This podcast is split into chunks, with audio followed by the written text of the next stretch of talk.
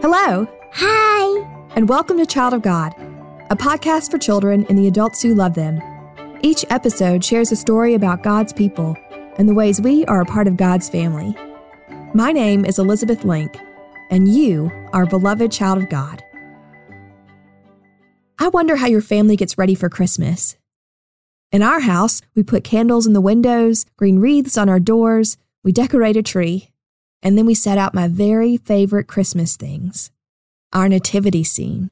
Carefully, we unroll each figure. They are fragile and special, so we have to work slowly and carefully. With the help of our little girl, we place each figure just so. And then, after placing baby Jesus in the middle of it all, we turn each figure's face toward the precious little baby. Our Bible story today is about how baby Jesus came to us. It may be found in the Gospel of Luke. One day, God's angel came to Mary's house. The angel had good news to share. He said, Do not be afraid, Mary. God is very happy with you. God's son is coming from heaven, and you will be his mommy. He will be a special baby, and you must name him Jesus. Oh, goodness, what big news! Can you imagine how Mary felt? It's too wonderful, Mary said. How can it be true? Is anything too wonderful for God? The angel asked Mary. So Mary trusted what God had told her. She believed. Mm-hmm. Next, God's angel came to Joseph's house. He had good news to share. Mary will be a mommy, the angel said. Her baby will be God's son. He is coming to save God's people, and you must name him Jesus. Joseph was surprised, but he was a good man, and he believed too. Mm-hmm. Time passed, and it was just as the angel said. Mary was almost ready to have her baby. Mary and Joseph had to take a trip to a city called Bethlehem. But when they reached that place, they found that every room was full. Every bed was taken. There were so many people. Where would they stay? What would they do? It was almost time for Mary's baby to come. Finally, they found someone to let them spend the night in an old stable, the place where the animals slept. So they stayed there for the night with the cows and the donkeys and the horses. And there, among all the animals in the stable, in the quiet of the night, Mary had her baby boy. The baby that would change the world was born. Mary and Joseph wrapped him up tight to keep him warm. They made a soft bed of straw and used the animal's feeding trough, called a manger, as his cradle. They gazed in wonder at God's great gift, wrapped in cloth and lying in a manger.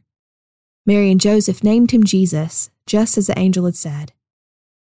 That same night, God's angel came to some men on a little hill. The men were taking care of their sheep, and the angel said, I have good news for everybody. God's son has come. He is a baby. He is sleeping in a manger. All at once, many angels were there, Angels. And in one big voice, they sang good things about God. After that, they went back home to heaven, and everything was quiet again. The men looked at each other. They said to one another, What good news! Let's go find this baby. Let's go right away. So off they went, and they found the baby Jesus. The baby. There he was, with his mommy Mary, Mm-hmm. and there he was, with his daddy Joseph. Mm-hmm. Baby Jesus, God's son, was sleeping in the manger.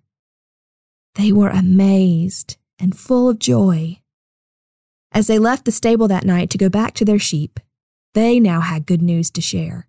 They told the people, He is here! Jesus, God's Son, is here! We heard the angels and we saw him. They knew that Jesus had come from God and they couldn't help but share the good news.